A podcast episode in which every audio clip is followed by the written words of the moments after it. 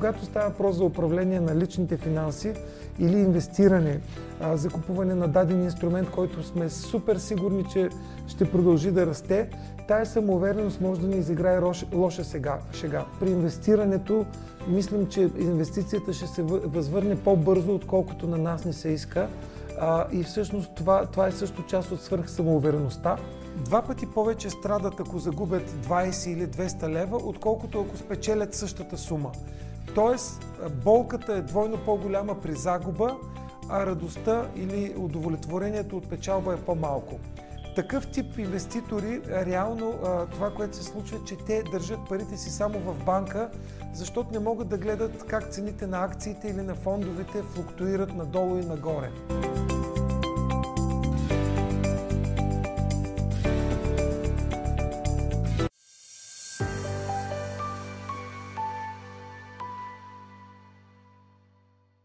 Здравейте!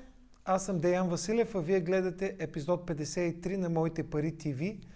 Днес ще ви поговоря малко за а, нашите самозаблуди и за неспособността ни да мислим рационално. А, на английски така наречената дума в психологията bias, на български може да я преведем като пристрастие, а, склонност, самозаблуда. Днес ще ви говоря за две от тези самозаблуди – а по принцип в бюлетина Деветото чудо, който изпращаме всяка седмица, ще разсъждавам по-подробно през следващите седмици за, на тази тема, тъй като наистина много ми е интересна и така позволява да се самоизследвам и себе си и моите собствени склонности и да се опитвам да ставам по-рационално човешко същество, колкото и това да е оксиморон, особено с мене. А, преди да говорим за самозаблудите, а, искам да благодарим на спонсора на този епизод ProCredit Bank. А, не знам дали знаете, но те продължават да иновират в а, света на банковото дело и ви позволяват, без да напускате своя дом, да банкирате онлайн, а също така и да кандидатствате за много изгоден жилищен кредит а, с лихва само 2,25% в лева или евро. Така, отдадохме дължимото на подкрепящите моите пари ТВ. Сега продължаваме. За две самозаблуди днес искам да говорим. За голямата самоувереност и от друга страна за прекаления страх от загуба. А, те са двете страни на една и съща монета. По принцип има над 188 а, склонности или пристрастия, а, които психолозите са изследвали и са документирали много добре чрез най-различни експерименти които показват, че ние всъщност не сме а, рационални същества, а вземаме а, решение под формата на някакъв вид а, а, собствена рамка, която ни пречи да виждаме света обективно, както аз гледам сега през един обектив, а, е, а, за да заснемем този епизод. Самоувереността е един такъв вид а, рамка, която а, ни кара да оценяваме своите собствени възможности по-високо, отколкото те реално са. Ние дори, или част от хората, които проявяват тази грешка, се самозаблуждават, като се оценяват, че са над средното ниво в дадена област. Било то в готвенето, в управление на финансите, вземането на решение, игрането на, на шах или судоко. И интересно, контролиране експерименти има. Дадена група питат, мислите ли, че сте много добри в дадена област или сте над средното ниво?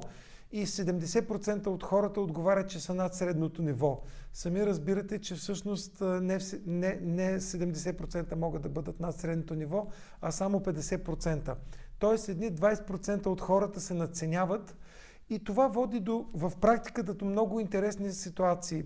А, самооценяваме своята собствена способност да се справим с нещо и понякога сме много самоуверени. Сега това помага в бизнеса, помага в дадени ситуации, но когато става въпрос за управление на личните финанси или инвестиране, а, за купуване на даден инструмент, който сме супер сигурни, че ще продължи да расте, тая самоувереност може да ни изиграе лоша сега, шега.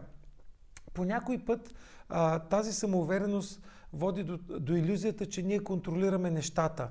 Ние си приписваме по-голям контрол или заслуга за нещата, от, отколкото те всъщност са се случили. Когато направим някакво успешно решение, аз казах ли ти така се случи, то всъщност така е щело да се случи, но ние си го приписваме на, на нашата способност да контролираме нещата. А, оптимистично преценяваме дадени срокове.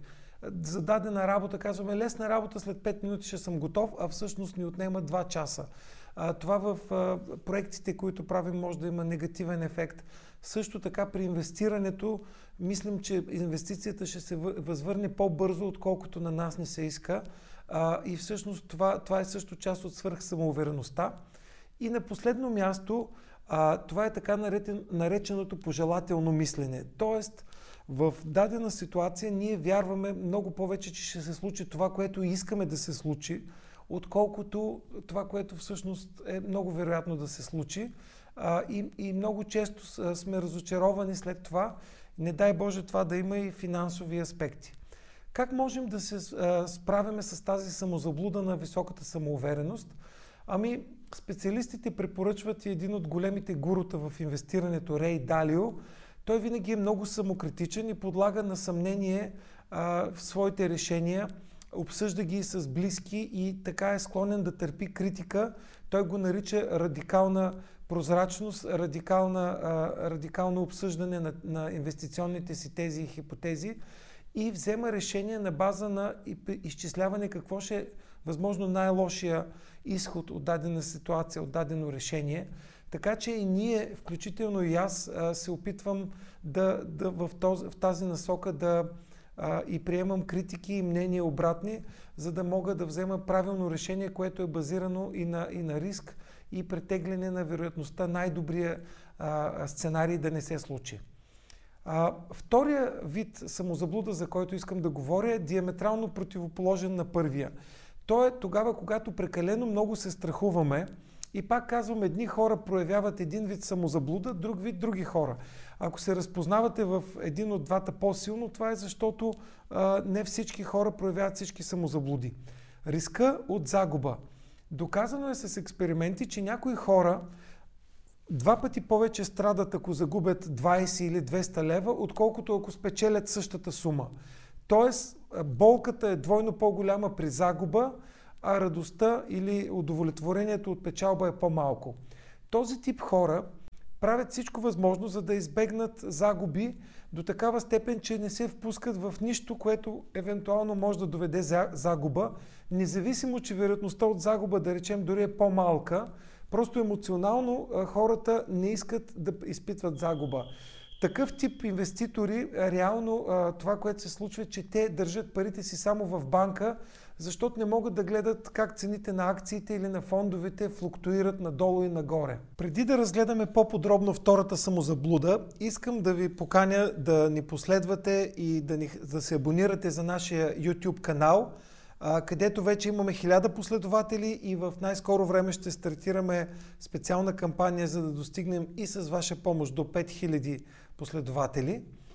Продължавам по темата за самозаблудата. Диаметрално противоположна на свръхувереността е така наречената избягване на загуба. Това е избягването на риска да загубим пари, да, да загубим статус и много интересно е, че за даден вид хора социологически и психологически експерименти показват, че а, някои хора изпитват по-голяма емоционална болка, ако загубят, да речем, 20 или 200 лева, отколкото ако спечелят 20 или 200 лева, същата сума. А, тоест, хората избягват а, загуба, загубата, въпреки че могат и да спечелят. А, този тип а, заблуда или склонност, нека така да го наречем, а, склонността да избягваме загуба на всякаква цена – а, както знаете, в немалко ситуации води до ирационално решение, тъй като със сигурност има немалко пропуснати ползи, а ние преекспонираме само а, възможността да преживеем болка по-силна, въпреки че вероятността за това може би е по-малка. В интерес на истината, застраховането, което помага на хората да се предпазят от големи щети, от големи загуби, тези хора го прегръщат до такава степен, че понякога могат и да се надзастраховат, да използват прекалено много застрахователни инструменти, докато много уверените хора от предишния сценарий, те пък си мислят, че няма да им се случи най-лошото и понякога избягват да, да се застраховат кола, имущество. Така че в, то, в този случай даден, даден риск или предпазливост може, може да бъде и добро. Но, но в много ситуации, и ще ви дам конкретен пример, избягването на загуба на всяка цена води до много пропуснати ползи. В България, както знаем, хората традиционно тази година има ръст 10% на депозитите, които плащат почти 0% лихва. Почти никаква доходност нямат хората. Ако хората имат а, така разумния риск, поемат в дългосрочен план част от тези спестявания да ги инвестират на фондова борса, ETF и взаимни фондове в реномирани инструменти, средната доходност за тези инструменти е 4-5%. И ако предположим, че хората имат 50-60 милиарда лева на банкови депозити, дори една пета от тези средства да, да ги инвестират в финансови инструменти с по-добра доходност, те биха изкарвали между 300 и 400 милиона лева годишно допълнителна доходност. Като тук говорим средно статистически в рамките на 10 години. Не тази година, не, не другата, тъй като тези инструменти флук, флуктуират. Тоест, стоеността им може да се покачи 15%, може да падне 10%. Хората, които избягват загуба на всяка цена, са ужасени от факта, че инвестицията им може да варира. Може да, да спадне с 20%, следващата година да се увеличи с 20% чувството на загуба, макар и моментна, ги кара те да пропускат такива ползи и както виждате в, в България на феноменални суми. Замислете се колко домакинствата биха имали добри, по-добри доходи, по-добри спестявания, ако използват капитализацията, капитализацията на доходност върху доходност. Така нареченото осмо чудо. в този смисъл, хората, които усещат че може би е редно да правят даден вид решения, инвестиционни, а, с ясна преценка на риска, но изпитват прекалено голям страх, те биха могли да преодолеят тази склонност или тази самозаблуда, като си формулират въпросите и рамката, като не мислят само за загубата, а като мислят и за потенциалната възможност а, като си представят най-голямата възможна загуба каква е. Знаем, че финансовите пазари се движат на цикли и ако а, в следващите 3 години паднат с 30% или 40% има някаква криза, а, тази криза в 10 годишен или 20 годишен срок тя ще бъде преодоляна и финансовите пазари ще се върнат на старите нива, дори ще флуктуират на по-високи нива. Това, това показва, че ако човек с ясното съзнание и разум се казва, аз тези пари ги инвестирам за 10 години, за моята пенсия искам да ги спестявам с добра доходност, а не ми трябват за утре, човек ще представи максималната загуба, а тя е временен спад на стоеността, но ако не бъдат продадени тези акции, човека ще, ще си възвърне предишната стойност, ще навакса загубата, дори ще, ще има и печалба. Така че да си представиш най-лошото помага а, и да видиш, че всъщност то не е чак толкова лошо. И а, по този начин, както трябва да рационализираме нашата свръхувереност, трябва да рационализираме нашия страх от загуба. Надявам се, с тази, този разговор съм ви помогнал да, си, да разберете за този вид рискове. Най-трудно всъщност е човек а, себе си да забележи своите собствени склонности и заблуди. И, и затова не, не, не, малко, не, не малко вероятно е един психолог да търси помощ от друг психолог. А, един инвеститор да не управлява своите пари толкова добре, колкото на други хора, защото просто когато стане въпрос за нас, има едно изкривяване на база емоциите ни, на база а, нашите предразсъдъци, нашите вяри и убеждения, които, както ви казвам, не винаги са прави и всички имаме в живота си слепи петна и самоанализа и разбирането повече на тези склонности и самозаблуди ще ни помага да вземаме по- по-добри оптимални решения за управление на нашите лични финанси. Благодаря ви за вниманието.